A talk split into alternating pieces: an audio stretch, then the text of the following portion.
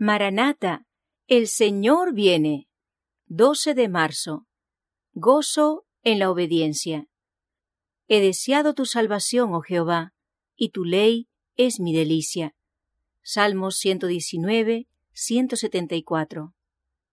El verdadero cristiano nunca se quejará de que el yugo de Cristo es una mortificación.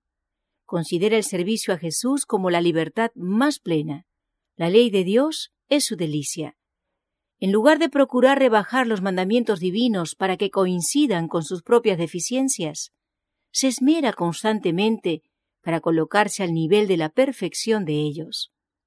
Una experiencia semejante ha de ser nuestra si queremos estar en pie en el día de Dios.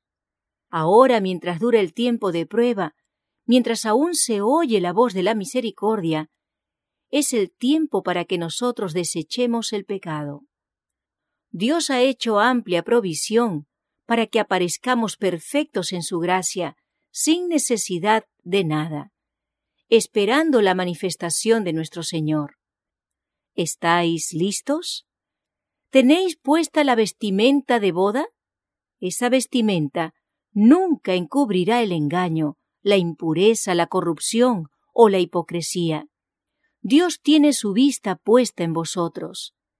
Ella discierne los pensamientos y las intenciones del corazón. Podemos ocultar nuestros pecados de la vista del hombre, pero no podemos esconder nada de nuestro Hacedor. Dios no eximió a su propio Hijo, sino que lo entregó a la muerte por nuestras culpas y lo resucitó para nuestra justificación. En el nombre de Cristo podemos presentar nuestras peticiones ante el trono de la gracia.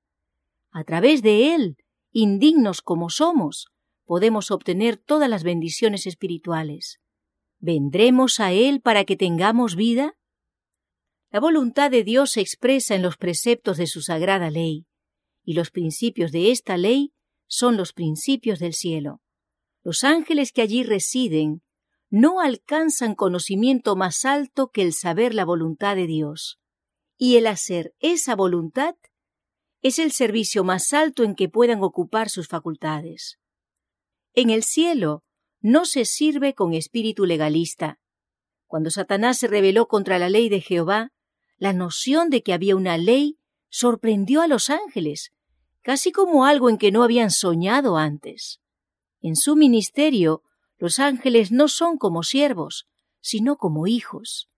Hay perfecta unidad entre ellos y su Creador.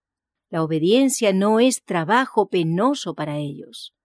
El amor a Dios hace de su servicio un gozo.